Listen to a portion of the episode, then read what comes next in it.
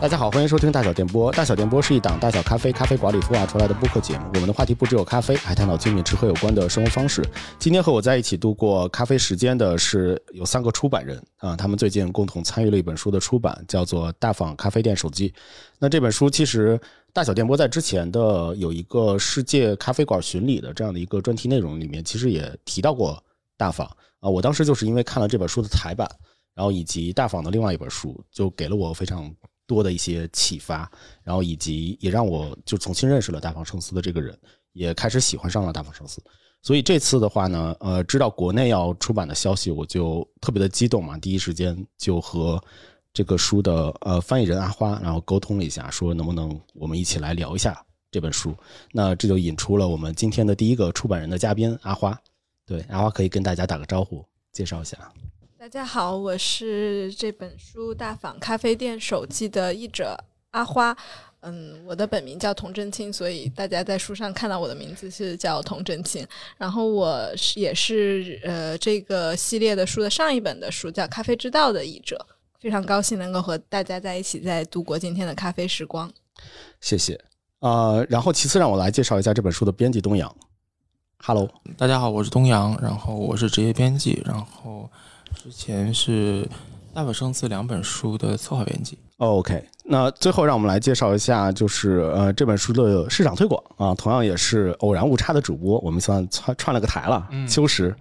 大家好，我是秋实，是偶然误差 FM 的主播。然后我其实跟在座的三位都都有认识。嗯我，之前跟阿花聊过节目，聊过聊过北野武，聊过三宅唱，很开心。然后跟东阳之前也做过节目，我们去了一些线下的咖啡店，去了一些线下的店去跟他们那儿的人聊聊会儿天儿。然后其实我跟古四是线上认识，然后是听你们节目，网友啊、嗯对，听你们节目，听哦那个、也呃听大有点播对《世说新语》什么的。啊、嗯然后你们之前啊好像有有一期做那个冰咖啡的，就是哦在夏天喝咖啡的方式，哦，夏天那个还咖啡提案提对案还对挺指导我怎么过夏天的。哦，对对，对，这次秋实也带来了很多关于咖啡的一些疑 问问题。对我就说了嘛，我刚进门就跟古四说，我说这个这场节目的观众席在哪儿，我就要坐观众席。我因为是一个喝咖啡很嗯、呃、感受和经验就很有限的人，然后我其实还真的尝试过去那个工作坊，就是嗯他会有人带着你了解咖啡豆，然后咖啡产地，然后甚至最后做一个咖啡出来，然后让你品尝各种不同的豆子。我还去参加过这种，但是哦我仍然觉得我对咖啡的知识太薄弱了，所以想今天聊天就是来着了，就是就是学习来的。 哎，正好本周六就是在这个地方，大小的国贸店有一个咖啡的手冲小课堂。对，同样了解咖啡的一些产地哦啊、风味什么的，然后也可以。对，我觉得可以，你来试一下。对，虽然虽然秋实呃很少喝咖啡啊，但是也来去做咖啡的这本书的一个推广，我觉得嗯也也非常的感谢。但其实我是想说一下，我是每天喝咖啡，哦，是吗？对，每天早上喝，哦，就是呃，我刚才也跟也跟阿花说了嘛，我是功能性的喝，就是我觉得我需要咖啡因，然后每天早上就是哪儿离得近就是买一杯咖啡，哦美，式或者是拿铁什么的。那其实就够了。你你要先积累出那样的一个量，啊然后慢慢慢慢的你就嗯悟了。嗯，对对对，你可能跟咖啡的认识是最本质的认识，因为咖啡最开始就是功能非嗯常性的刚饮性料的。需求，对对对，本格是吧？我就是 咖啡本格的 迷。嗯你其实是真正的原教旨主义。但你其实就是自然而然的避掉了我了，就是对于你未来问题的一些回答。我可能对于你未来的问题的一些回答都是让你多喝咖啡，多喝咖啡。看来我得想一些别的答案了。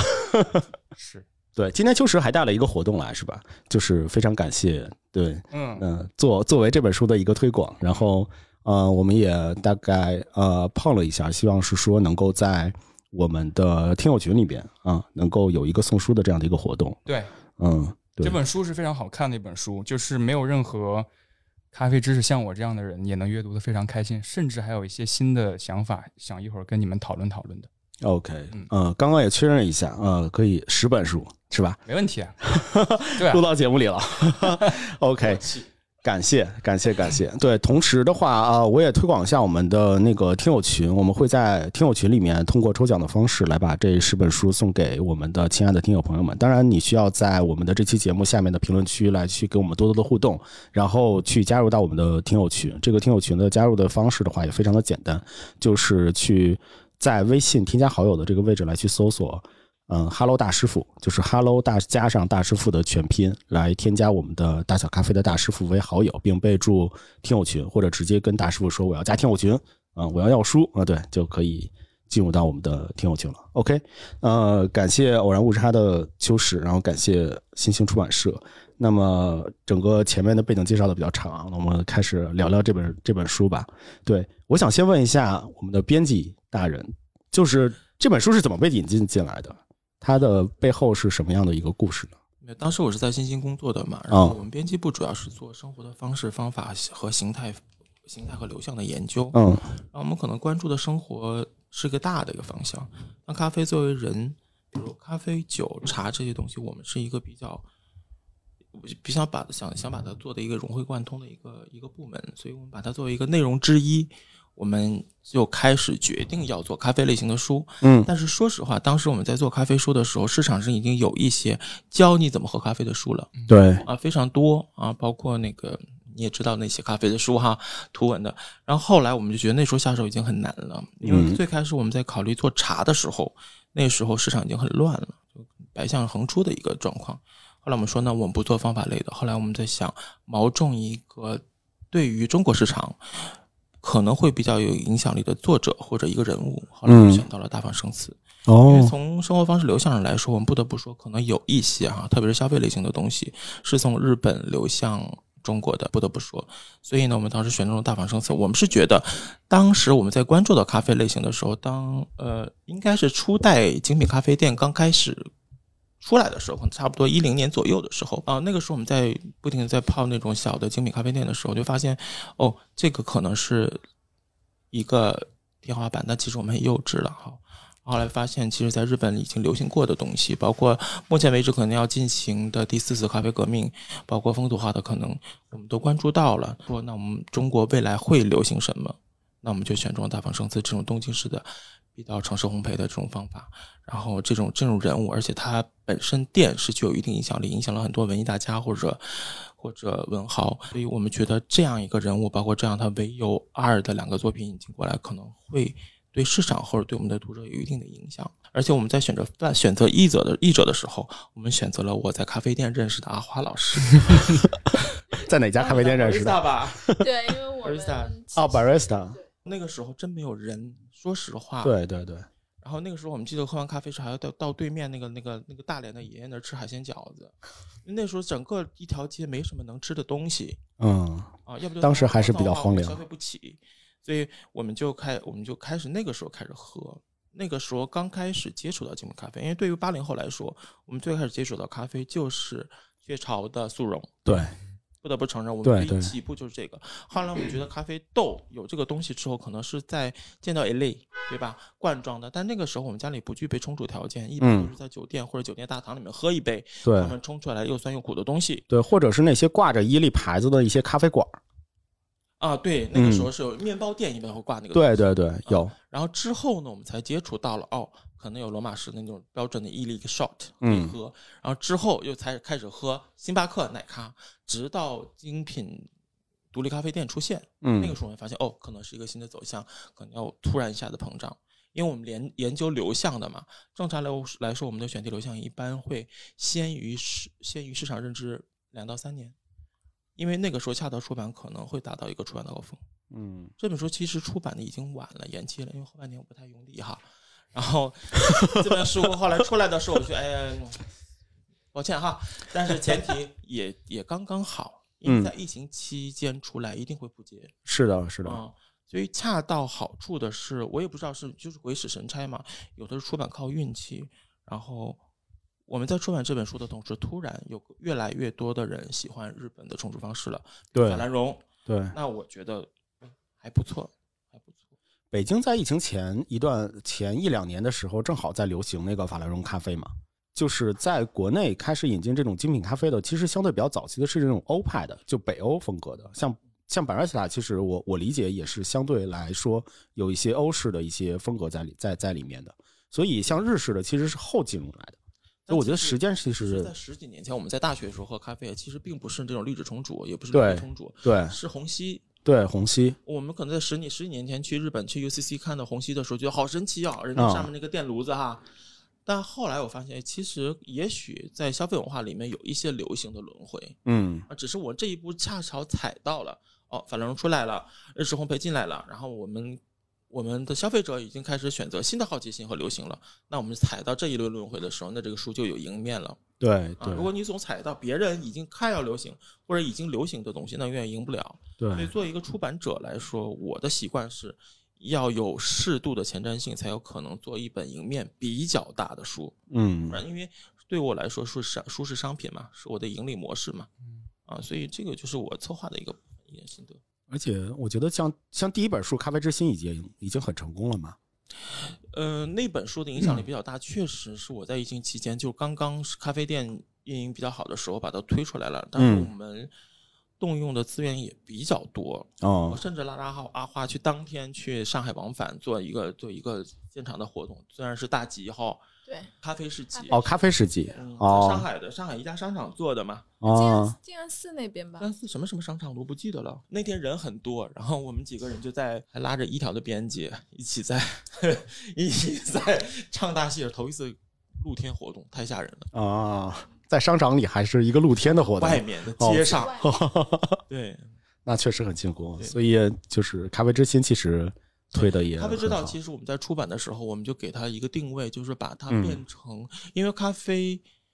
呃，大坊本身是一个丰碑寺的人物和丰碑寺的店，因为嗯它虽然已经结束了，但是我觉得它是它变成一个标尺，它不是最高的那个，但是它一个它是一把尺上的一个刻度。嗯那如果有刻度的时候，那其实不管是业界还是业外的人，我们大大概率对咖啡店的形式以及咖啡的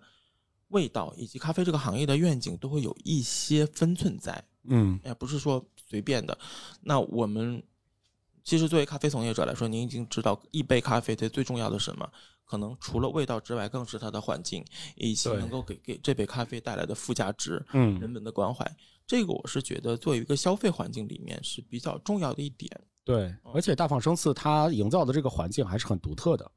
稍后我们其实可以嗯再是的再是的聊是到的，对对对，OK，那阿花，我其实想问一下，就是关于这本这两本咖啡那个大坊的书嘛，其实都是你来翻译的，想听一下你的对于这两本书的一个故事是什么样子的？当时怎么选到这两本书来去做翻译的呢？嗯，其实这个比较巧，但我先解释一下，刚才东叔说他代工了，但其实这个是我翻译这本这两本书的难度比较大，哦就，是让我花了。也花了挺长的时间去做。我是在，因为我之前在日本工作，嗯然后我在日本的时间比较长，我是一六年到二零零二零二零年年底，我都在日本。然后，因为我这本书真的很巧，首先第一，我们我跟东叔是在咖啡馆认识的， 二零一三年啊那、，你毕业了吗？没有毕业。我那个时候没有毕业，然后但后来我去日本之后，我去日本之后就自然而然我接触到了日本的咖啡，嗯它其实和当时我在北京喝到的就是精品咖啡是不一样的。我后来去发现，日本其实，呃，日常生活中我能接触到的，我敢说百分之八十甚至百分之九十的咖啡，只要我不故意去找，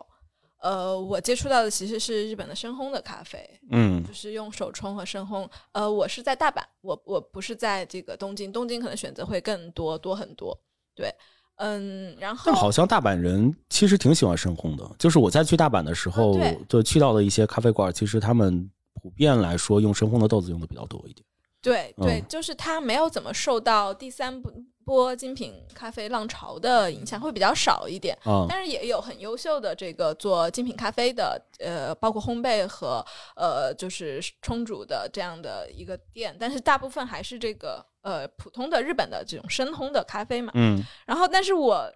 是我自己是有一次偶然碰见了，在东京玩的时候偶然碰见了呃大坊先生出这个《咖啡之道》的日文版，是在呃青山的一个叫我我不太记得名字，好像是叫山羊堂的一个书店。然哦，后当时做这个出版的呃纪念活动，然后他就做了三天的 pop up，因为他的店二零一三年已经关了嘛，所以他对自己嗯出来的是呃从做咖啡的是其实机会是很少的。嗯但我那个时候其实也不太知道大访胜次是嗯谁，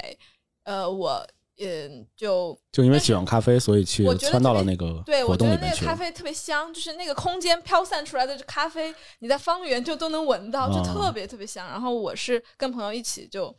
然后才发现了原来是这本书，然后在上面在做活动，然哦后呃，在等到我再回国的时候，跟东叔一聊起来，就是他说到他要出呃出版的计划，然后我说是哪本书，就一碰，哎、我说哎这本书，好巧啊！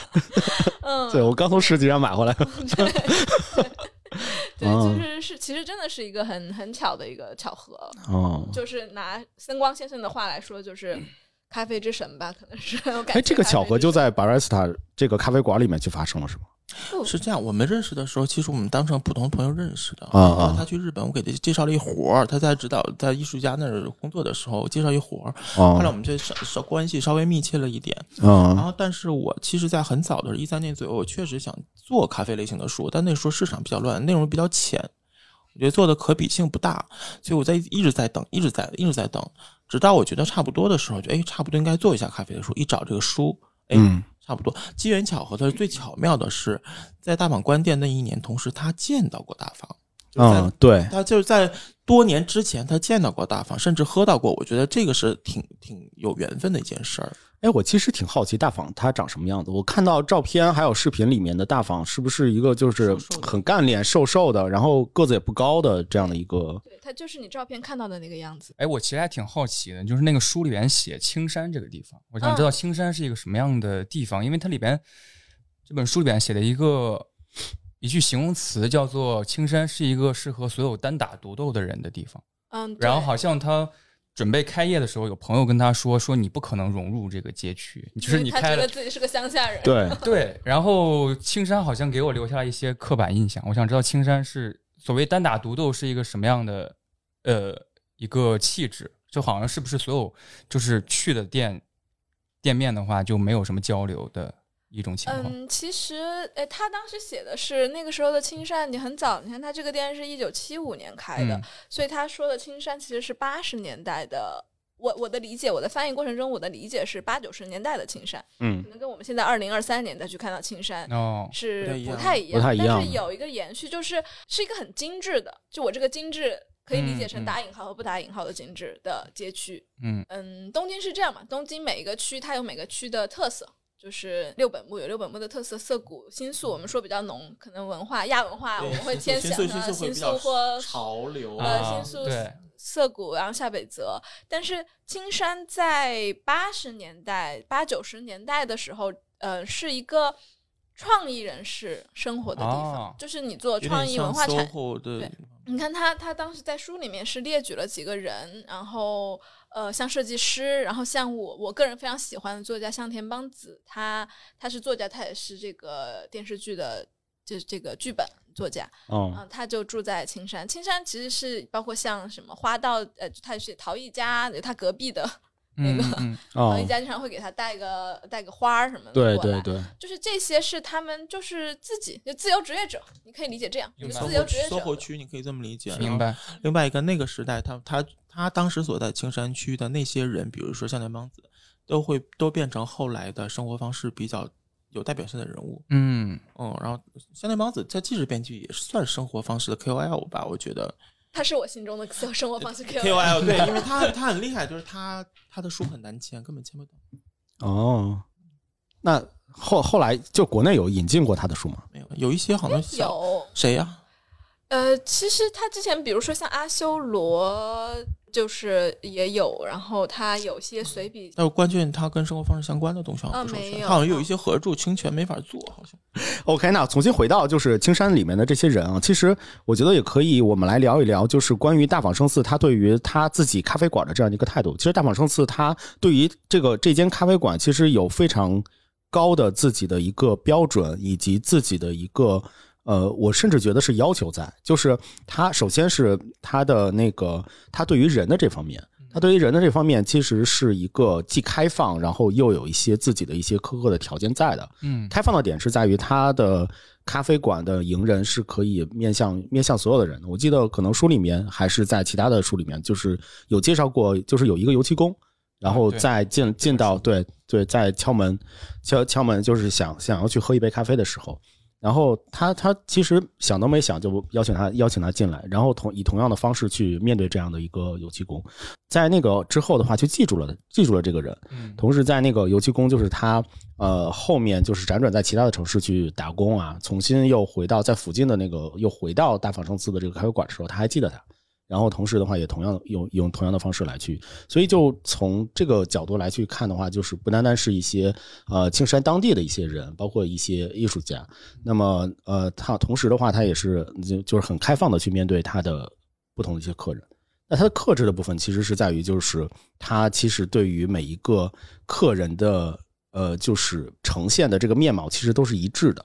就是他基本上就很少说话，他只需要点完咖啡之后，他自己来去在自己的世界里一点一滴的去去做咖啡，然后用一个非常缓慢的速度来去，甚至人家都打会打盹儿的这种这样的一个速度来去来去做咖啡，并且是人人平等的，就是人人其实都用这一套动作。即使是非常亲近的朋友，在来到他的咖啡馆的时候，他也会以一个非常朴素、非常简单的这样的一些呃待人的方式。就他在里面有提到，就是呃，如果是朋友，我们亲切的打招呼，然后朋朋友跟朋友亲切的聊天的话，那其他的客人的话啊就会觉得有一些距离感。服务上的落嗯对差，对对就有一些距离感，可能对于对于这个环境里面不是特别的融入。对，所以这个这这些这些，其实他对于自己咖啡馆的这些这些的理解，我觉得是一个很有自己的一些代表性了。对我我这块儿印象挺深的，就是刚才古四聊的那一段说，他的原话应该说咖啡馆没有立场，对，就是每个客人是代表的组织跟他的个人的背景都都有一定的立场，但是咖啡馆是没有立场的。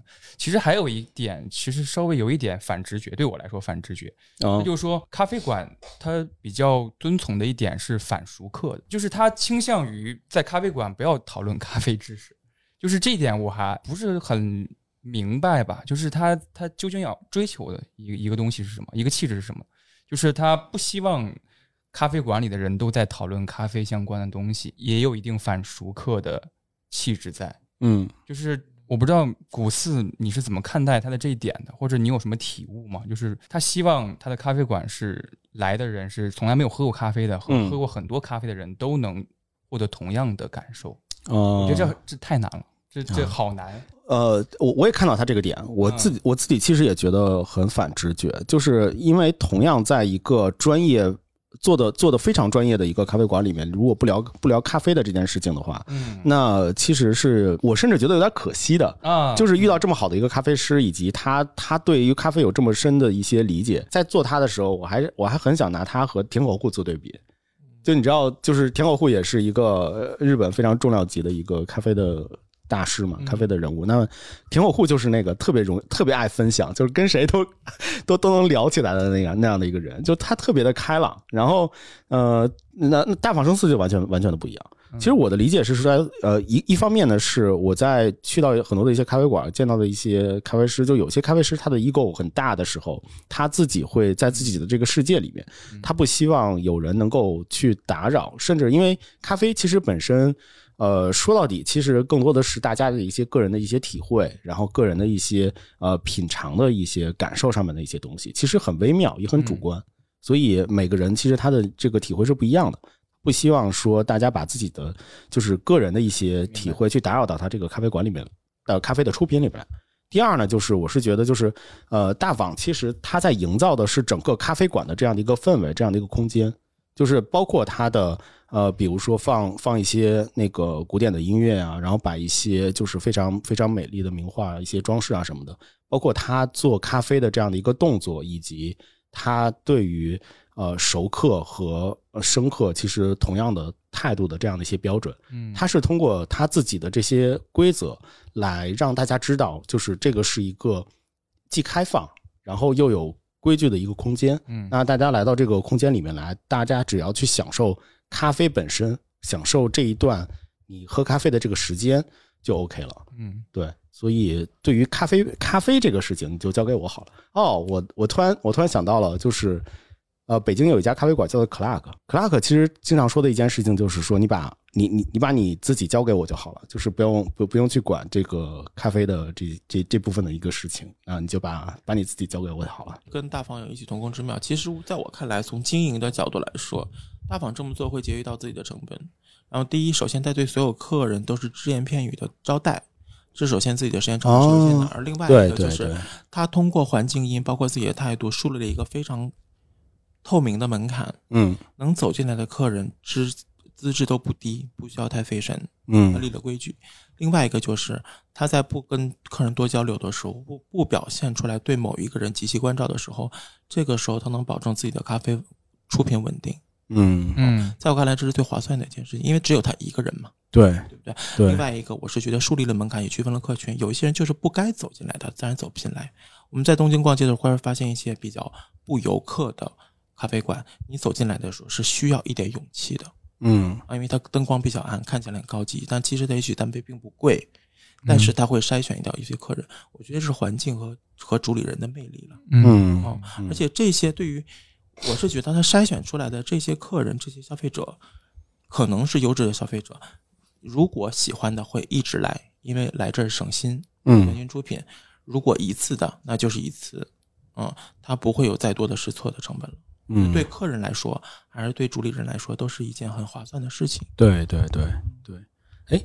阿花，你是我们之中唯一一个就是跟大仿生刺有亲密接触的人。太奇为止我是没见过活的，见过反正见过真人，啊，对对对对对，就你你在见他的时候，你你的感觉就是他是一个什么样的一个状态？就他的气场是不是很足啊？与其说他气场足，不如说这个人真的非常的专注，就你不不敢去打扰他，他也不会说话，他就说他做好了，他就端上去，就就他就放到一个地方，然后那嗯个服务员就知道这个是谁的，然后端过去。好，他他不会说话的，他说的不是说他拒绝熟客，他说的是他不会去主动谈论咖啡的东西，因为嗯就我的理解来说，就是刚才呃古斯有说到人，每个人的感官都不一样，我们的差别其实非常的大，嗯，对，对吧？嗯嗯、那我们的感官是平等的，就是说，不是说因为我感受得到这个咖啡里的酸味，而你感受不到，我就比你高一等，并不是这个样子。因为你可能感受到的甜味，或者是你感受到的，比如说里面那个坚果香味，反而会弱一点。这个其实是一个每个人是一个平等的，嗯呃感受。但如果我们假设，如果大仿先生在店里面说了一句话，那他就是权威了。他他其实是一个很反权威的人，啊对对对，明白。所以他他一定会避免去在自己在这个场合里面去发发出对咖啡的本身的一个评价。那他其实是把这个空间留给了他的客人，就是你们嗯自己随便发挥就好了，你们喜欢就继续来喝，你们不喜欢那你就下次就不要来了。这是一个来去自由的场所。嗯嗯，我是我我是这样理解的。其实说到就是每个人有自己不一样的一些口味嘛。就我自己有自己的一个人生课题， 我的人生课题是什么呢？我的人生课题是，其实对于出版出版人这个职业上来说的话，其实我有一段时间是很向往的。对我其实是很想说有对于出版人有一些更多的了解的，尤其是在就是我我感觉出版人可能我我不知道，就是你们喜欢的咖啡馆是一个什么样子的？就是你们经有没有经常去，或者是甚至我觉得你们是不是都会在咖啡馆里面去工作呀？咖啡馆里，你你是可以在咖啡馆里工作，因为你是有嗯对话的、对谈的嘛。，对，但是我是那种呃，我去的是那个梦伴 Onario Space，在那个南锣鼓巷那边，啊他们是那种社区咖啡形式的，嗯就是我是那种好像端着一杯喝的不能坐下来的人，就是我要我要我要站着喝啊，对我要去走着，然后他那儿正好有一个天台，哦，然后就特别我挺喜欢那儿的，然后就就会拿着杯喝的去天台，然后你站着喝完了再回来是就吗？在天台上遛弯儿，对，如果我坐在房间内，然后喝完，就感觉有点煞有介事，哦，我也不知道为什么。所以你喜欢一些露天的、有天台的这样的一个嗯，咖啡馆？是的，对于环境呢，环境啊，对呃，吵闹还是说像大房子这种相对比较安静的？大坊其实它里边写了一个我印象还蛮深的一点，呃就是，嗯、他好像说就是你一个人来，然后一个人走，你比较比较来去自由嘛。好像之前有一个咱们共同好友，那个呃做纯情的，嗯嗯，然后他是一个日料店，他我我我突然想到，他之前有一个采访，就是他说他开了很多很多年，每周一还是每周五，他会到店里一个穿着那个衬衫，哦，然后拿着一个公文包的一个上班族，就去哦店里边吃，一句话不说，一句话不说，然后点一杯扎啤，一一串鸡心和一个牛肉饭，太优质的客人了，就是每每天就是每周都是一个固定时间，然后固定的餐，一句话不说，吃完就走，然后一直到呃结束，就是他们闭店也是这么一个一个人，他就描写这么一个人，他就他很多很多年，他完全不知道这个人干嘛，他嗯，他没说过话，他也不会主动交流，就是点同样一套东西，我就向往这种店。非常优质的客人，高净值客人，真的对只花钱对吃东西走人，不费事，真好。是对，对对。嗯，我我可能向往是这种店，我不知道我描述清楚了没有。 东阳呢？东阳你喜欢什么样类型的咖啡馆？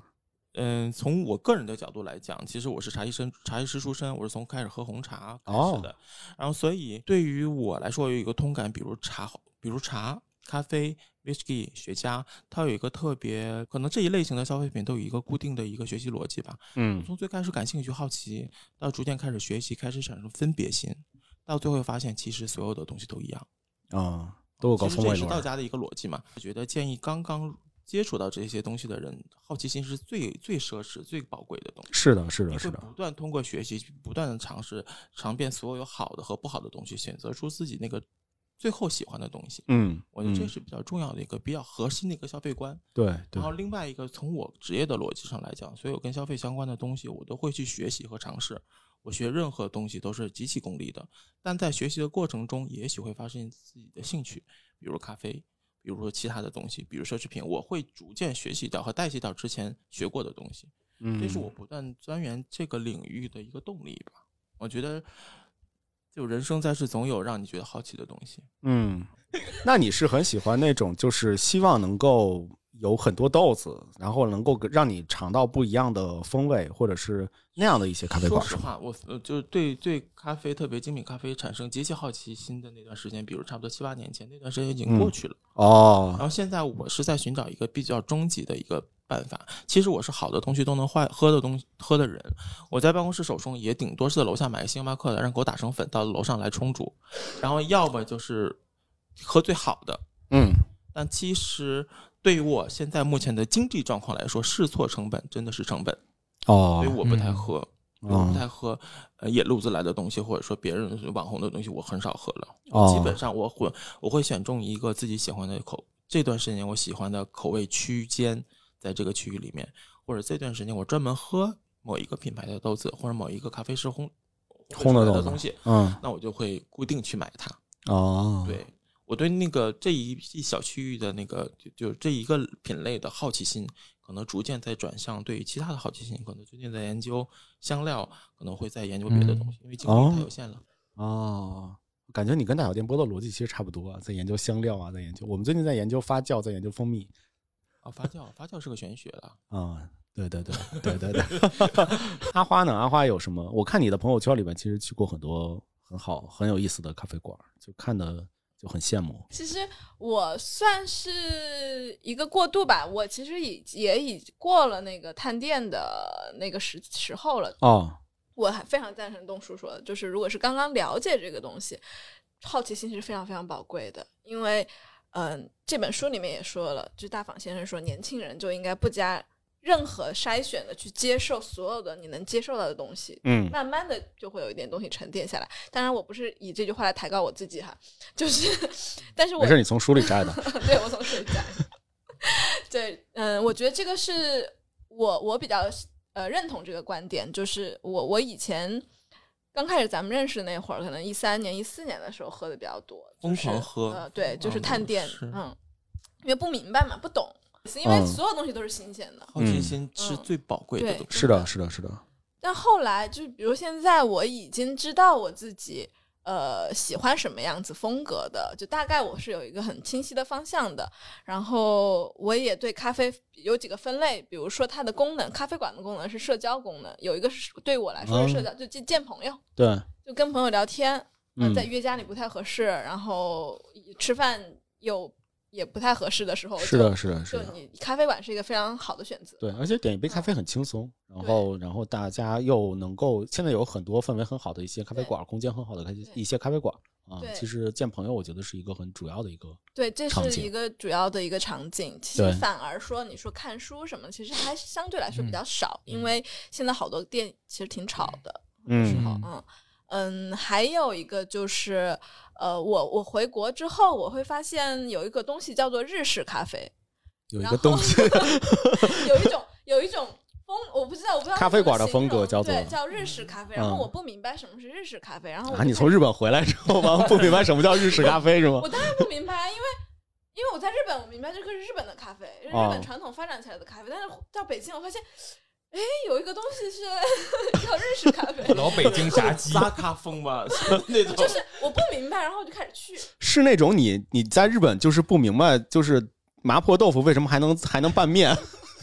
是这样的感觉吗？类似，就如果你跟一个日本人说日式咖啡，他哦他可能也不太他，你跟一个在日本生活的人嗯说日我式明咖白啡，他其实不太明白。日本可能只有日式和和日就和式和和洋风格。嗯比如说你跟一个哦中国人说中式料理， 对，嗯，哦他明白吗？哦，他只有中餐，他没有中式料理。那那倒是，我突然突然能够 get 到这个点了嗯然后，就可能就就可能我就会接下来就问，就就你到底是川菜呀还 是炸酱面？对 对，你我我就嗯我就开始去了解，就是什么是日式咖啡。虽然我现在也不太明白，啊嗯，但是嗯，在这个过程中，然后因为我回来后来没多久就开始翻译这本书，就就两个加在一起就认识了，其实认识了一些朋友，啊就做做呃法兰绒手冲的朋友，然后可能去他们的店会比较多，就是偶尔呃偶尔会其实是见朋友在家喝个咖啡，然后聊聊天什么的，嗯这个会比较多。嗯平时比如说你说呃像秋实呃我也会有就是功能性的需求，就是早上起来就想喝一杯咖啡，嗯觉得特别香，然后我就会自己冲。嗯，对。然后还有一个是我回来之后接触到的是，我发现云南的咖啡开始出现的非常的多，对对对，然后我就前段时间就开始喝云南的咖啡，云南的豆子也会比较多，尤其是在疫情的这段期间嗯。呃对对，然后像像 Manner 之前也出嘛，嗯然后像星巴克当然当然也出，然后哦，因为这这个其实反而是回就是回来之后接触的比较多的，然后是一种新的东西，然后就开始对于我来说是一个新的东西，我就开始慢慢的去了解它。嗯嗯嗯，那前段时间又又又喝喝腻了，开始喝耶加雪菲，觉得耶加耶加雪菲太好喝了。你们你们对于环境是有有什么样的一些感受，什么样的一些喜欢？我最开始我们对于咖啡馆的想象是那种呃意大利的那个街边的早餐那种咖啡，特哦嗯别，吵，虽然是吆喝着要咖啡喊，因为意大利人本来本身就很吵，嗓门很对大嘛。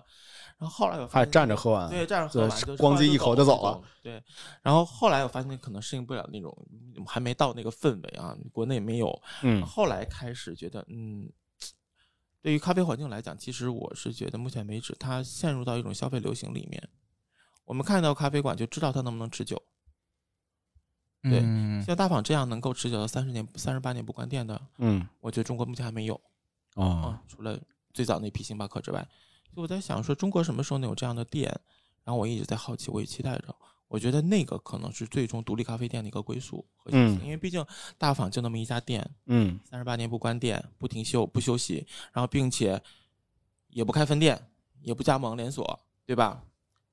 在目前的这种经济浪潮浪潮之下，可能是中国还不太会有。但我期待，我觉得会有这么一个中国的咖啡店能够有一个相对来说隽永和持久的风格，我嗯不是单纯只装修好，我这样可能会比较比较让人安心，因为这个行业在中国，我不希望它是一个就是风卷残云、呼啸而过，并片甲显学片甲不留的嗯这么一个状况，因为这种经济现象我们见太多了，这种对行业我们见的太多了。对，其实呃，在我看，在我看来，就是就是可能在早期就前一段时间的话，嗯，呃，就是我们疯，就是你刚才讲的疯狂喝咖咖啡的那一段时间，其实嗯呃还会有很多的一些咖啡师会去以这种酒香不怕巷子深的这样的一个呃想法，然后来去来坚持着。，对来去开店，甚至甚至于就是很像大坊一样去和做一个非常非常独立、非常非常异构的一个说 店的。是立北吧？没有没有，对，但是呃， 这见谁但好像现现在就渐渐的被这种就是浪潮啊，被这种这这种相对的有影功利性的会会有会有一些影响。其实，所以我其实，在看这本书的时候，也会在反思啊，就是在中国的这个本土的这个土地上，能不能像孵化出来像这种像大坊啊，像像是舔狗户啊，或者就是这种能开到。开到几十年甚至上百年这样的一个咖啡馆的这样的这这这样的一种形态，作为咖啡爱好者本身来说，其实是很期待的。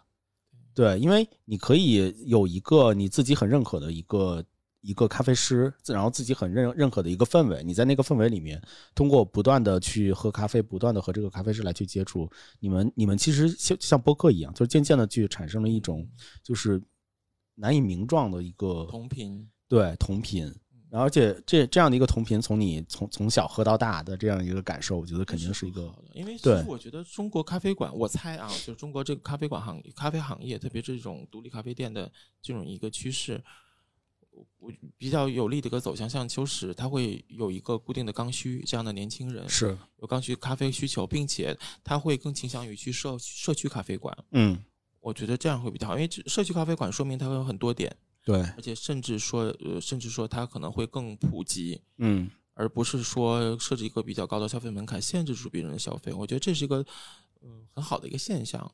但至于社区咖啡馆，它的持久程度也真的是要靠社区周围社区的人的嗯消费习惯的改变、或者习惯的形成来支持这些咖啡馆走一个相对来说比较比较一个有自己风格的一个比较持久店比较持久的一个经营吧。对对对啊，风格我觉得都好说。如果真的是刚需的社区咖啡馆，嗯其实它的风格、环境，其实就是只要大家习惯了就好，哪怕它只是一个普通的门市或者一个窗口，我觉得都是很好的一件事事情。嗯至少大家的消费习惯养成了，然后嗯，大家不管走到哪里都有都有咖啡的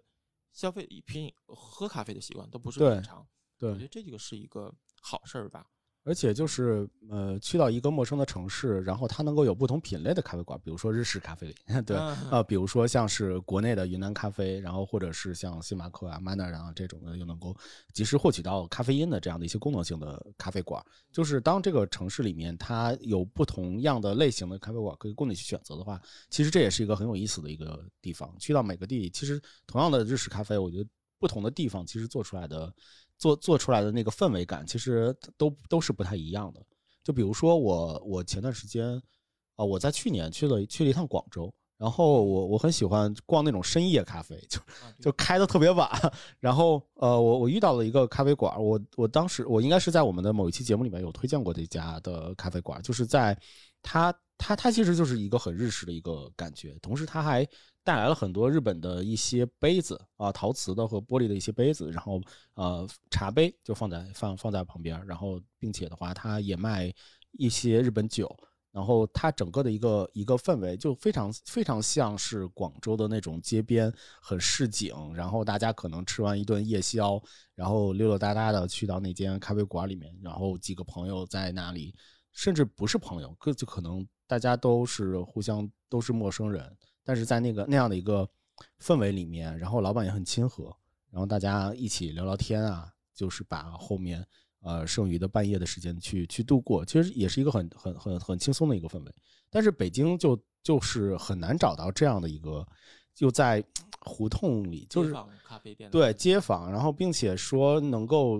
有有这样的一个很好的一个氛围，然后同时就是气温啊、温度什么的也很合适的这样的一个地方。其实北京就很很少能够遇到，所以我当时很喜欢那个咖啡馆，当时的岭那个南事件风。格跟广州，我跟我跟阿花讲过一个现象，其实我我我有另我我在我有的时候会在佛山度假，我家属在那边，嗯所以我见到一个特别奇怪的现象，不管是 bistro 还是咖啡馆，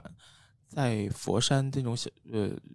不算是一级一线城市，非常的密集，它一条街口甚至有四五个咖啡馆。然后我就好奇是怎么活下来的。然后当时家我家属一句话点醒我说：“这边成本低呀、啊、是咖啡馆最大的成本是什么？对吧？嗯我们心里房都租清楚。嗯所以他那边不管是年轻人，就是在外面在广州、深圳见过大大世面，或者见过世面，呃，了解一些消费的呃年轻人，回来开一个店，其实相对来说成本比较低，嗯而且说实话。二线城市可能大家消费力也不差，我大家时间可能也更盈余，嗯所以我目我在休假那段时间，我发现，哎，真的客源不断的，呃从海八路到海海苏路到海八路之间，就每一个街口，特别是老城区，比如在岭南新天地附近，那都是商业市核心区了，咱不说，往偏上一点，比如海七路、海六路那边，都有很多咖啡馆，而且都是独立咖啡馆，装嗯修都不错，啊而且设计理念包括所有的 UI 什么都很漂亮。啊我觉得哦，我说这不错，然后进去一杯单品，单杯也不贵，我就好奇我说怎么活下来。后来你说真的是成本低，嗯嗯它对于一个小型的店面来说，其实它对于面积来说要求不高，对你上一个门市其实也不会特别贵，对它运营下来，而且广州那种制造业生产成本也相对的比较低，对对，而且这啊哦可能就是一个夫妻老婆店或者是男女朋友它店，就是几个年轻人合伙，一人拿几万块钱干一个，而对而且每天都有固定客群消费，而且它是可以室外的，北方没法室外，这个季节北京室外做一下，凑了就就变就有人干了就，所以可能跟季节有关，也有跟经营对嗯成本有关。我觉得南方确实是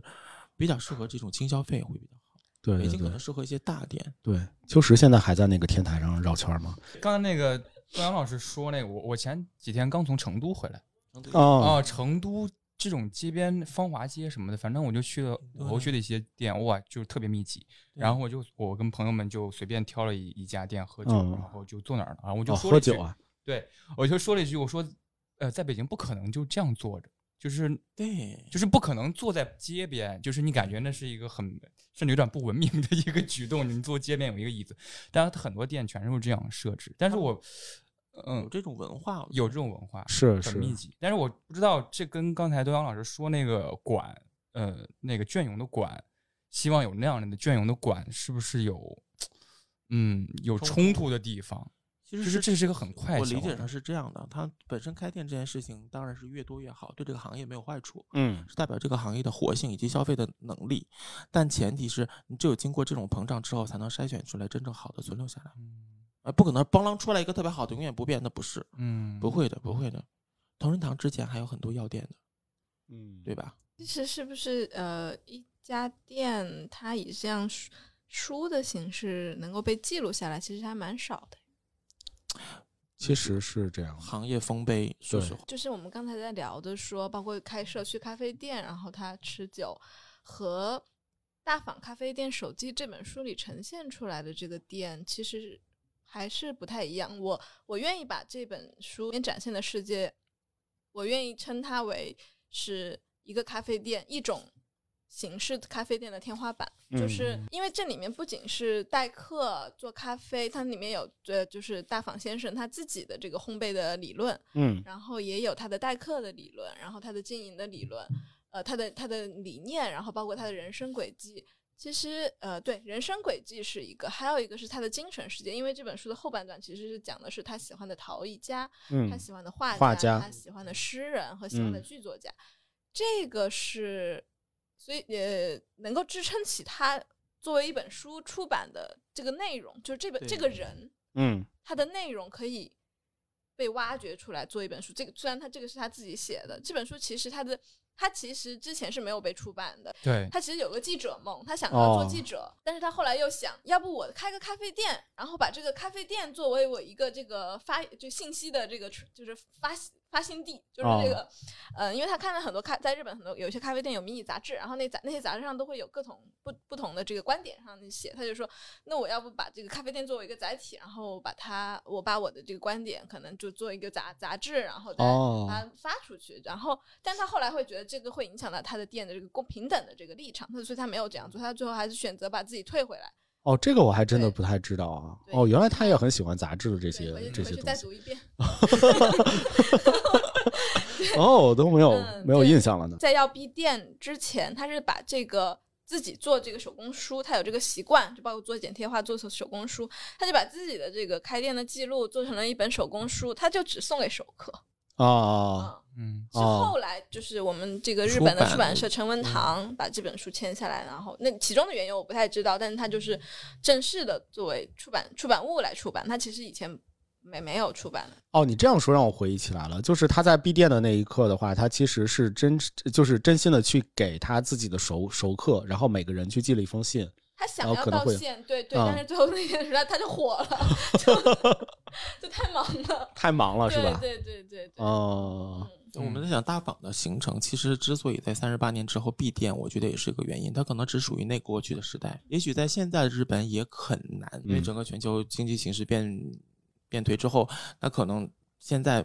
他想坚持下来也会很难。所以从他的角度来说，不管是从他能力，比如年龄、他的经历来说，可能到了该休息的时候，或者说这家店到了该休息的时候，我觉得都有原因。对，其实还是很可惜的啊，可能比较大的一个原因就是因为房租的那个问题吧因。为因为是的他们那个楼要拆了，对啊他们那个楼要拆拆迁嗯嘛，然后他可能到这个年纪，他再重新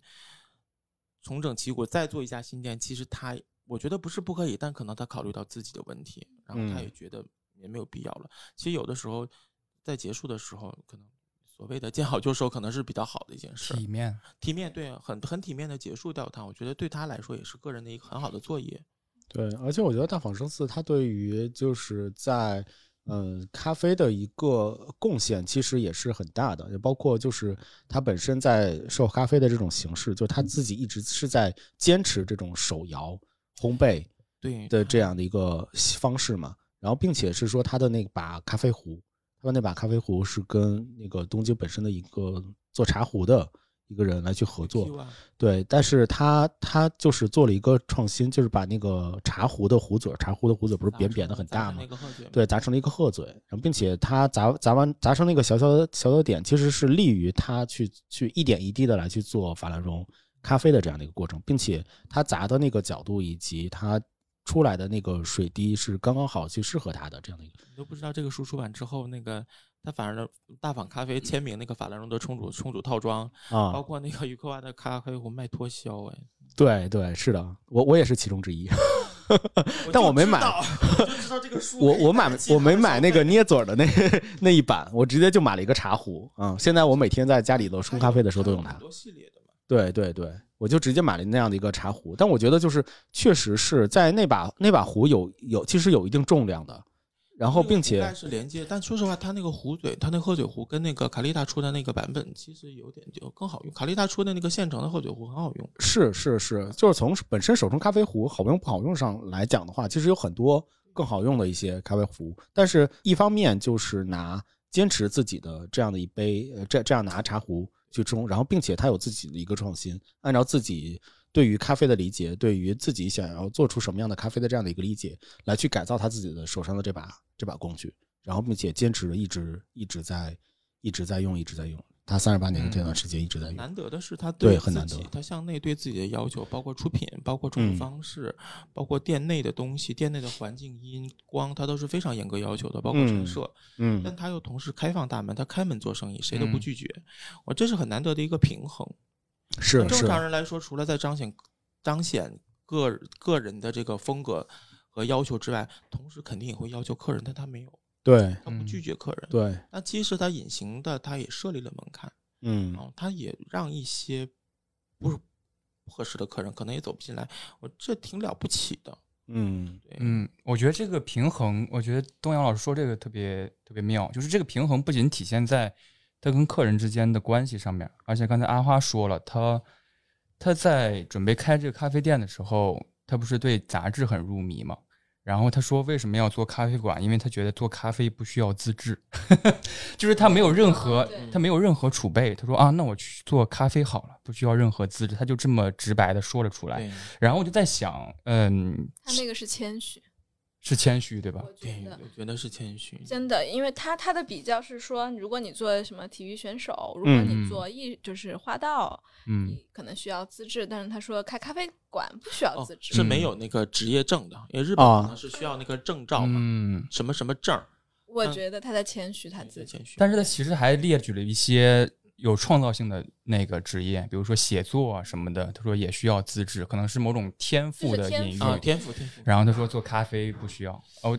我觉得是谦虚吧，谦虚吧会喝好东西就是个天赋，我觉得。他就是嗯，读过《咖啡之道》的读者可能会更清楚，就是因为《咖啡之道》这本书是大访胜次跟森光宗南，也就是咖啡福冈这个咖啡美美，也是两边的传东西传奇、南北呃南北传奇的啊，一个法兰绒南北传奇的那种江湖地位的称呼，这两家咖啡馆的这两个老先生的对谈。两个人在对话，我们在那本书里面非常呃清楚的可以看到，大访先生是个直觉型选手，就我们就可以说他是个直就是呃天然性选手。嗯嗯，就是，但那个时候，那个呃，森光先生就说说，我觉得你就是生下来就你应该做咖啡，你的天命就是做咖啡的。嗯我那天再重新在看这本书的时候，我发现了一个细节，就是大访先生，他以前是个银，他毕业了之后在银行工作，对对，然后他就是他就就喝咖啡嘛，从小就就就初中、高中他就去喝咖啡，然后因为他喝咖啡也是为什么呢？他想跟朋友谈论文学，嗯，然后他们就去咖啡馆谈论文学，然后这样他对咖啡就比较熟悉。呃，他是当时是喝到了叫大陆咖啡馆这个叫长田先生的哦咖啡，他觉得哦，这个咖啡是如果我要开店，我想做这个味道，就这个哦他找到他的原点，哦，我想做这个味道。我们能看出他的天分在哪儿，就是他他就喝这个大陆咖啡的咖啡呃咖啡，然后他就回家就自己在家琢磨做怎么就能烘够焙啊烘焙他怎么烘焙，他就照着这个大陆咖啡的咖啡豆的颜色去烘焙。他说我做出来了，哦，啊，就是我觉得不是一般人能做到的。其实他感我官觉得能力很厉他害。在是的他在是的谦虚，包括他、他的烘焙是他自己的理论嘛。他、嗯他说我他没有科学依据，我就靠我的舌头，是啊的，我的舌我就听看颜色，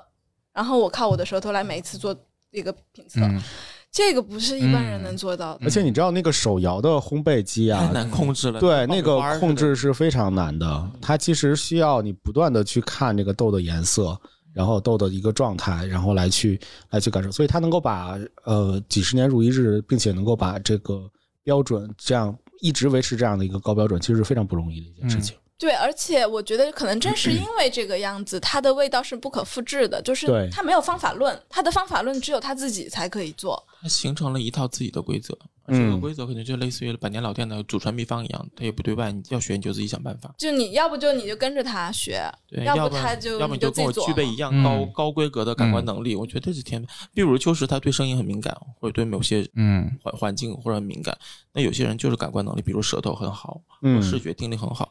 就是不一样。每个人使命也不一样吧。嗯，所以这其实也是我的要想问的一个问题，就是一哦个资质的问题。其实刚才阿哦花其实已经就是解释得很好了，因为我想到的是东阳老师之前说的一点，就是管，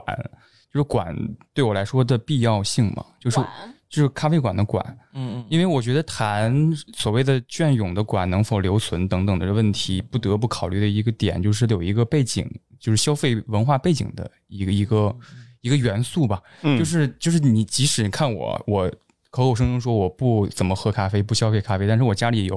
摩卡壶、手摇咖啡、咖啡摇咖啡豆的，然后有那个手冲壶，哇，就是都有。够全的呀，然后买比我都各全。然后买各种混合豆、什么豆，然后也是从大上学的时候喝冻干粉，什么就是哦一气儿喝下来的，真好就是他好像上我学的时候就喝过冻干粉，太了不起了。我就 觉得对研研究生研 研究生的时候，研究生的时候，所以也会也会琢磨，就是我不知道这种消费新新新产品的消费文化是否在塑造了一个啊，你其实可以自己来在家做是，然后人人可以做，没有资质，你可以自己来来完成一套自己的。风格、口味的东西，嗯那管存在的必要到底是什么？所以你的问题是我有没有资质是吗？所以嗯管其实就是刚才那个古四说的嘛，就是嗯你跟人真诚的去交流，然后他有对自己的风格，有对，自己的坚持，你去对了解一个人，就在这个馆里。但是有一个问题啊，就是呃，我们说开咖啡店的人，就是我们说独立咖啡馆，嗯假设是一家很好的独立咖啡馆，它很好喝，那这个人的时间是他的生活就是咖啡，嗯那我们平时在家，我也自己可以冲。我平时其实更多的是在自己家里面冲一杯手冲。嗯，那我能比吗？不能呀，就是我味道是不一样。哦咖啡都是别人泡的才好喝。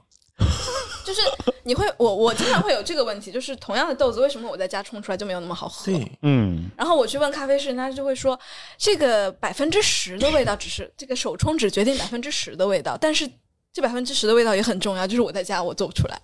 因为烘焙其实生豆百生豆的质量百分之七十，烘焙百分之二十，应该好像是这个样子。然后冲煮呃冲煮是百分之十的味道，嗯就是那百分之十我在家也做不出来，就是但是真正我们说呃，它是一个职，这这是一个职业，对他们来说其实是个职业了。嗯你做咖啡馆的话，他是有他的时间，就是他每天都做这个呀。嗯就是当然他呈现出来的味道，包括他的理解，一定是我我会觉得一定是比我要厉害的。在家里手冲肯定是自己的刚需，比如我在办公室手冲嗯是为了获取，对像的酒精一样获取咖啡因，让自己精神。虽然我现在也免疫了，但前提是就是这个比喻就是每天在家里做饭和出去下馆子之间的区别。对，对对嗯对，对外面的餐厅永远会给你一些惊喜或者打击，嗯但前提那个会满足你好奇心和消费欲。嗯啊，自己其实在家也是也不是也不不少花钱，但前提有的时候就还是别人做的好吃。对哎对对，而且我觉得这也是一个就是职业选择的一个问题，就是你你一个咖啡的爱好者，就喝着别人冲的咖啡，跟你自己就苦哈哈的一天几百杯的去给别人去做咖啡，甚至是说我要去经营一家店，然后这家店又要交房租，又要又要请人，又要雇人，又要又要买设备啊什么的，其实这是。不一样的，就就像就像你你喜欢书，然后自己在家看看书就好了，还是说去成为一个出版人的一样一个一个职业，还是说我要我要做一家旧月出版社 这样的一个对吧？我要做一个旧月出版，就它可能是一个本质上其实是是一个职业选择的一个、一个问题。当然，你如果去对于大碗咖啡它相对比较好奇的话，其实国就就是就国内，我觉得近几年。呃，可能是受到书的影响，就感觉其实近几年有很多的对致敬大法脱销了哈，对 炉子都脱销。致敬大坊的一些咖啡馆儿出来啊，就是像比如说像北京，北京的话有一个叫做坊咖啡，嗯嗯，坊咖啡，我记得去了那个咖啡馆的时候，就正好我在做那个下院村儿的那个是对对对，大坊咖啡的这那期那期的节目，然后我就去了坊咖啡，我就会感觉哇，好像啊，就是它也是有一手摇个炉对手摇炉他，用的就是那一款。对它用的就是那大款，款定的，对，然后并且像呃手冲壶，然后像法兰绒，其实都是大坊的。嗯然后并且它在墙上规规矩矩的贴了一张大坊生次的一个采访的一个一张报纸，在那个因为在在自己的一大个方墙可上。能是也是他的偶像吧，也许。对对对，我觉得是一种致敬。大嗯方有一次来大陆的时候，立伟还是真的真的去去参与了那次活动。嗯嗯，从他的角度来说，可能大坊的职业精神是感动到他，但对真正学咖啡，其实立伟还是靠自己琢磨的。是是是，方式上就是逻辑上可能跟大坊有点像。嗯嗯嗯，我觉得你没有办法从，就是按照像我们说明书一步一步的去完全的复刻一个人对这样的。按就日本的师傅，可能如果他看到自己的徒弟是这个样子的，他反而会觉得你没有在认真的思考。哦就，立没伟有本真正身，地立伟在学本习身是有自己的风格在对的我。对，对他，因为他做的豆子我是喝过的，我是长期购买，嗯所以从我的角度来说，就是又是又不是。对然后他在学他的职业精神，但是实际上出品其实是他自己的出品，他控制嗯的也很严。有很多自己的一些想法。对对对、嗯但相对来说，如果风格来说，它确实是东京风格的一个对咖啡馆，坊咖啡真的是一个我自己去了之后我很喜欢的一家咖啡会馆记。住。对对，是的，是的，是我们的。看的传统流行街边咖啡其实不太一 样。对对对，如果它能够离我们稍微近一点儿，它最让人印象深刻的就是打车太贵了。嗯，呃，出来也很 难。就还好我是嗯那边有朋友，有很多朋友在那边住嘛。那边有，因为立伟本身在那边工作，也是因为他的孩子在那边上学啊，哦，所以他选择在那边住。然后也，但他说实话很了不起的是，他确实有真的有固定的客人，每天去，这也是他的生存之道。我觉得他也是他的咖啡之道。对，可能这样的一个咖啡馆才就是能够更粘人吧。就是对于从粘性上来讲的话，可能对，这是我所谓的，我就属我我我希望看到的一种隽永的形式，对，因为我很怕那种来得快去得快的消新消费。嗯，很可怕。包括就像我们最近的美妆行业什么的，来了去、嗯来得快去得快，这对我来说，对消费、对消费和经消费者和经济来说，都是一场浩劫，嗯，消耗了太多东西了。嗯但可能这是经济增长时期必然的一种现象，我我是理解的。但有一些看到明明可以做得很好的，比如咖啡师或者咖啡的呃主理人，明明可以做得很好，因为这场浩劫而失去了一些价值，嗯，这是可惜的啊。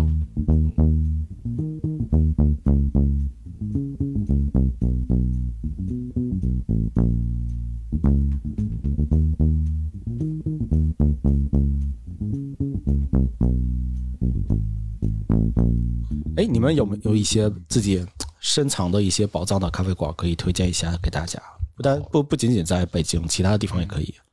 主要对居住地是在北京，大部分还是集中在北京。然后哦离北那，OK，边去的比较远，我会定期在微信跟药豆仿咖啡，嗯，对，然后另外一个，呃，那个玉鸡岛那边，我我会偶尔约朋友去喝，我周末会去喝。大、哦大部分日常咖啡是在办公室以及路上度过的那种。我是如果路轨那就算了，那就不提了。嗯，啊最开始我们接触是在 Barista，就最开始精品咖啡的第一初代嘛，对然后之后是金属手。啊，Mano Hans，嗯，对，金属手，金属手后来干的有点大啊，嗯然后上了三联之后就火了，嗯， 挺好的，挺然后好的，嗯，但是其实如果说真的到，如果说走到城里或者雍和宫，我去烧香的时候，我会选择在金属手喝一杯。他们嗯的店员相对来说不张扬，然后他嗯，们比较规矩，然后出品也相对来说比较稳定。哎，他们其实有很多风格的店，你比较喜欢哪个家？那些不去，那哦，店走不进去。但是就是那个呃呃五道营二店那边，现在我去的。五道营的二店是偏向于胡同口的那家店是吗？对哦，我知道，你也知道，五道营现在经济形势往里走就都是那样的。我就 五道营不是以前的五道营了。嗯，阿花呢？我我今天刚去了一家我之前很想去的咖啡店，哇叫醍醐味，我不知道你们有没有听过这我家。听说哦，过醍醐味，嗯对，然后它是一个预约制的，是吧？对，它只有周五、周六日开店。那今天为什么我去？因为我最近在做一个日式咖啡的选题。哦，对，现现就是主要是在探索为什么就什么是日式咖啡店这个东西，因为我自哦己不太明白。 OK，嗯， 对，然后那家店就是他们也是自己呃自己烘焙，然哦后、呃自己做，他们是法兰绒手冲，哦嗯，，对然对后对，价格也还 OK，就是呃法兰绒手冲五十，价格就是五十块钱一他们环境怎么样？环境其实他们是在一个民宿的，呃，是在一个民宿的二楼。啊，嗯，对，哦，咱是附吗近？有民宿，那附近那个所是以它是跟民宿合作的一个店，啊、是吗？其实他是把那个空间就是、呃周周五周六日这样哦啊子用用得出来用啊、哦用哦然后有一个露台，但现在冬天太冷了，就没有外面没有开。嗯哦，但那个嗯、呃咖啡是他们他们就说自己还是个小学生，因为他们喝到他们喝了很多，他们会喝很多日本的这个老店的咖啡，嗯呃，就包括像《咖啡之道》里面他提到那些，包括像呃什么仓富咖啡馆呀，啊然后仓富像嗯对，然后像什么这个金利国宝，这个是比大坊还要还要早的人，就是他们他们真的是不停的在吸收这方面的知识，然后开始自己的探索。嗯，嗯，我今天就喝了一杯埃塞，就是非常的好，非常的柔，就是是吗嗯很好喝，然后甚至喝出了最后喝出了一点蔷薇的味道，我觉得真的是、啊真的很好喝还。是技术的问技术以及豆子的问题。嗯，应该我觉得，而且他们有在自己的思考，就是、嗯嗯呃，他们有在自己去想，因为他们当然明白自己的咖啡是不完美的。然后我当时有问说，我说你们觉得呃，就是你们的原点在哪里？嗯他就会说，他说是咖啡美美，就是呃，这加菲美美吧，就是这个是呃森光中南先生的咖啡店。虽然森光中南先生去世了，现在是光他的呃森光森光冲子是他的爱人在还在做这家店。哦，嗯，其实我在，然后我当时其实明白了，因为我在翻译完《咖啡之道》之后，我在上海开店的朋友，然后他他告诉他把他有一次把这个咖啡美美的豆子，嗯，呃，给了我一点，然后我喝完了之后觉得两个字儿完美，就是哦，太太好喝了，就是而且你知道这个味道只有咖啡美美才有，就是真的是很好喝，非常的哦很嗯了不起。嗯，我们在咖啡之道，包括我自己在翻译的时候，可能读者也会觉得就是太神了，因为你看到森光先生在说烘焙的时候，他居然用了什么就是色彩论，就啊是，这个他说说颜色，然后他要说哪个音符，像 C 大调是它的主干，然后什么哎，的，不能再说，不能再说对了。 吧？你会觉得这是个玄学。 但是当我实际真的喝到的时候，我真的觉得这个，我一下就明白了，这真的是那一瞬间我就明白了，这个味道没有没有别的人能够做出来，只有他嗯能做出来，太好喝了。嗯，但是这个我们希望听众朋友们有机会的时候可以去福冈。去咖啡美美不去喝一下，对我们说了很多主观的观点，但是反正网网民老师放过我们，这个这个对于咖啡的味道来说，其实这是非常主观的一件事情。。对对然，后我们我们极其不在意精致化的生活，以及我们是反精英主义的 啊！不要喷我们，我们很怕。没没有，但是我们是很主张，就是大家都能够找到自己觉得完美的那一杯咖啡的那个味道。对，其我实们我们如果其实主张的是大家找到自己喜欢的对东西，是的，是的，是的，是的，其实这个是很重点的。哦，那提护卫其实他们也是就是受到了咖啡美美这样的一个对影他响，是所以受到他们了想咖啡美美做的出影自响己。然后，因为我比较好奇的一点是，为什么我想开始这个选题是，呃，很明显，对于呃日我们现在所说的日式咖啡，它、嗯它的味道可能没有喝过的人，或者是喝惯了精品咖啡的人，因为精品咖啡更多是包括我，我们都是从精品咖啡开始喝的，嗯它是中浅烘嘛，它其实那个酸质比较明显，或者它的花香、水果果香果香、果酸会比较明显。但是，一旦提到日式咖啡，你去喝，你会觉得这个东西好苦啊， 是吧？因为它的烘焙度都是在中，呃，大部深一分点我会说中大部分 CT 是在吧中 CT 开始，对中后，就嗯是就是中烘到就是这个深度烘焙，有的是有的日本的店甚至能做到这个油，就是真的是就那个豆子扔到墙上吸对，就是油，就像油性皮肤的那种油。 油光锃亮，对对，嗯，但我就比较好奇的是，为什么会出现这样一个过渡？就是他这个他这个做法好在哪里？因为他的做到这个。呃，他们做到这个程度的烘焙的时候，其实你前调的，你去闻它那个香味，其实它那个香道完全不一样。哦我甚至可以理解为是两个东西。哦，对吧？就你看那个颜色也不一样，我们会说这种精品咖啡，你喝到的是这个琥珀，你甚至可以看到它这琥珀色的液体，很 嗯，好看。但是，但是在我们普遍的日式咖啡是没有的，都跟酱油一样，都跟就是黑的。 这个是我比较想了解的，就是它的风味呈现，它的魅力到底，它的、哦说说它的魅力或者是它的特点到底是在哪里？我在嗯想是不是跟所有的东西一样，都是口味儿口味越喝越重啊什么的。没有，他们也有自己的一些国民的理解吧。我我倒反而可以给你推荐一家店，叫做就是克拉克。我去嗯了，，对，你可以跟克拉克去去聊一聊。其实这是在疫情疫情之前，他一直是从日本的这项这样的一些咖啡馆里面去进豆子过来，哦哦，对，然后直到直到就是疫疫情，在做豆子，啊对，啊还才开始自己来去烘焙烘焙豆子。但是他对于就是日日日式咖啡、日本咖啡的很多的一些呃理解呀，包括这些咖啡人什么的，他也他也有非常多的一些了解。有机会的话，可以，对对，可以可以拉你一起去跟他去聊一聊。因为就对对是对他们是，我会发现就，就这一批人，可能他们碰巧都是做的是日本这种风格的是，呃咖啡，但是他们是独立于这个我们就是可能那传个统刻板传印象统的咖的独立咖啡馆，或者是精品那种精品咖啡以嗯外的，就是他们做的是非常个体化的尝试，是，但是他们碰巧可能是碰巧去找到了。就像就像仿就像立伟他仿咖啡，他找到了他的精神上的一个非常尊敬的嗯，的人叫大房胜次一样，他们去做这个，我就想知道为什么？为什么你会去坚持做这个味道？哪嗯怕很多人觉得它很难喝， 可以，嗯可以，可以，你可以就是跟他们去去聊一聊。我觉得在这之前也可以做一下准备，我们有一期和克拉克的一期节目，然后你可以嗯一起来先先先先听一下，先听一下。 对，哎，秋实，嗯，我觉得秋秋实就不用推荐咖啡馆啊是了我吧在？听着呢。对对对，你就记不用得推荐咖啡馆了吧？你你可以你可以想象一下，就是你对于咖啡馆的一些条件啊、要求什么的，我来给你去推荐，你看怎么哦样？哇，你你你可以啊想你你很喜欢啊什么样的？有天台的咖啡馆吗？呃， 东阳老师说那个，呃，说到有一点，一个形容是他们的服务员怎么样？都很收敛，就是哦，对，收敛，不是一个特别张对扬。他们有那哦种品牌塑造，他们要求这个服务员不能嘚瑟，啊、嗯要矜持。嗯嗯，嗯，就就大家稍微内向一点，嗯爱艺爱人还是艺人呢？挨人人挨爱人，人一点，对，所以他们他们服务员很安静，从来不跟客人多说，对，而且啊，说实话，我讲偏题，我很怕服务员教育我，哦，嗯，不要教我喝咖啡，嗯，嗯我是谁你都不知道，你不要教我。嗯而且我跟我对大坊特别尊敬一点，他跟他从来不教育客人这是什么的什么味道，是去是喝是，嗯不好。对，嗯，对收敛。然后我其实对刚才阿花说的那个很感兴趣，醍醐味是吧？，对，我觉嗯，得我也很说得感兴趣，很激动，然后我也好像受到了一些，觉得兴嗯趣好奇心很强，是对对吧对对对对对，好奇心很强。对，我很开放，你哦随便你，你对我的印象，你推荐我三个，我我这两周就去哦，好呀好呀好呀。看你对我印象，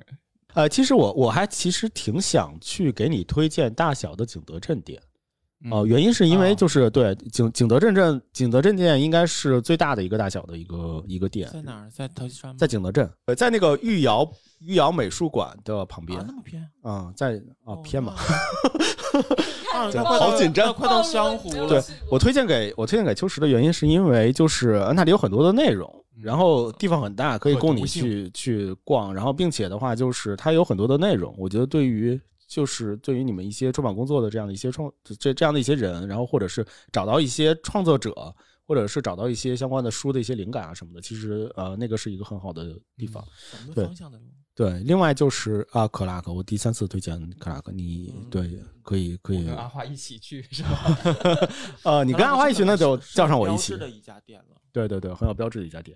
呃，另外，其实我想推荐一下的是推荐 Post Post，吧就是同样是有天台啊我去了，嗯，嗯同样是有天台，然后同样是有内容的。 哎，Post Post 现在那个你说是那个三里屯那家不不还不是，老羊肉胡同的哦那老一家 Post 店， Post 在四呃西四那边的老 Post Post 好像没了。啊，没了是吗？对我之前去哦过喝好过两尴尬次，喝倒了是吗？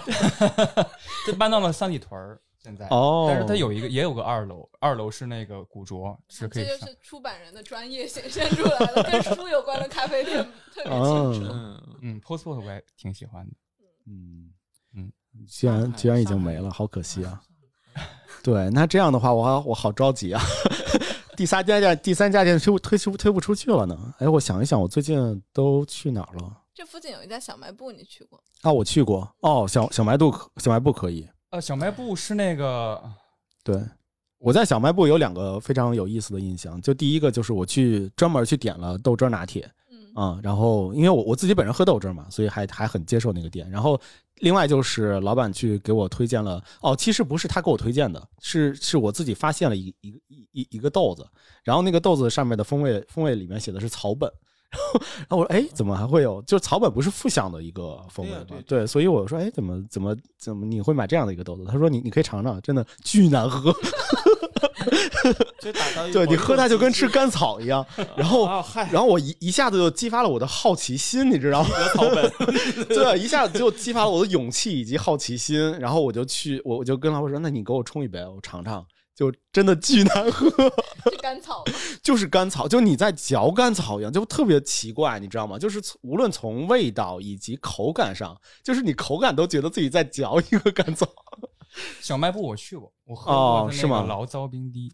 醪糟冰甜滴，特调是吗？对，对对对豆，汁儿还没喝过。豆汁儿挺好喝的。对豪斯老师可以预试一计下豆汁儿预计一下，就是这个这波特调风过去，还会是还会是什么流行起特调风过去来？啊对！啊，哦，这个我真的不太敢 预测呢。我感觉，我感觉你像，说了，可能下一个就是。对我感觉觉像中国人民的智慧，感觉特调的这个事儿过不去了呢。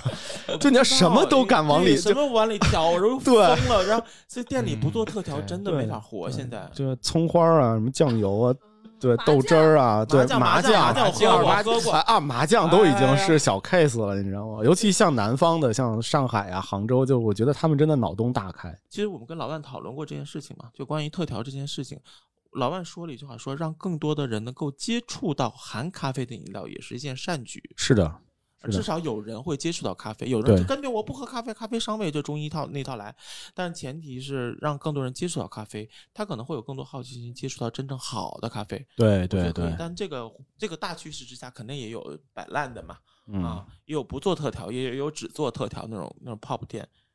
嗯有有多更多人接触是好事儿吧？是的，是的，而且有更多有意思的一些咖啡馆，有自己的表达的一些咖啡馆，我觉得确实是一件好事。好事好吧，我觉得今天很开心，然好后跟三个出版人啊，一起出版人不敢当，聊聊。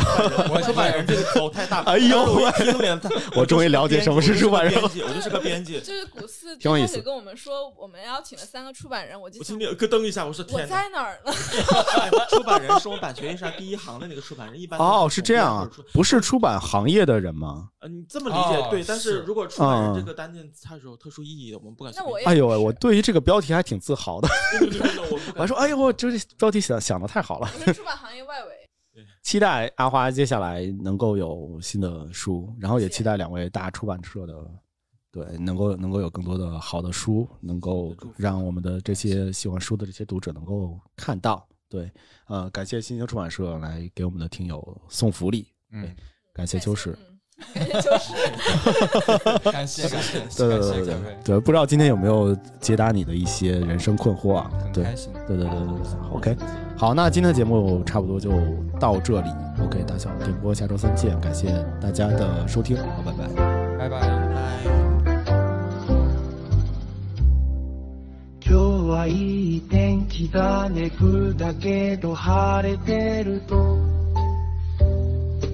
明るい太陽が出て寒さも感じなくなるマシンを開けて仕事を始めるずっと降ってずっと降ってエチオピア、ケニア、ブラジル、コロンビア、コスタリカ、ずっと降って、ずっと降って、小さな猫を拾った、名前はダミアン。毎日、尾根を僕旋する、僕のそばにいておいしくなれおいしくなれ毎日の目標に立ちするおいしくなれおいしくなれ今日ののねが客に気に入ってもらえるといいなおいしくなれおいしくなれ客の目に明るい太陽が映るのを見ると寒さも感じなくなる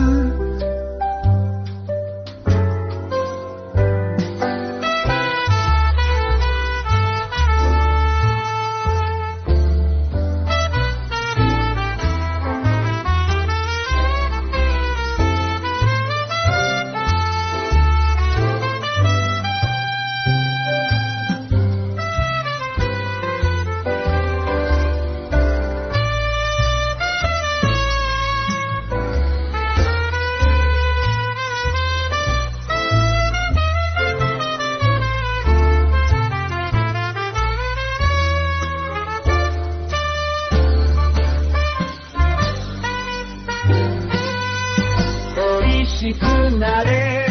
おいしくなれダミアンと一緒に毎日が輝くおいしくなれおいしくなれ毎日ののれお客さんに愛されるようにおいしくなれおいしくなれ毎日のどでお客さんに愛されるようにおいしくなれおいしくなれ毎日のどでお客さんに愛されるようにおいしくなれおいしくなれ Oh.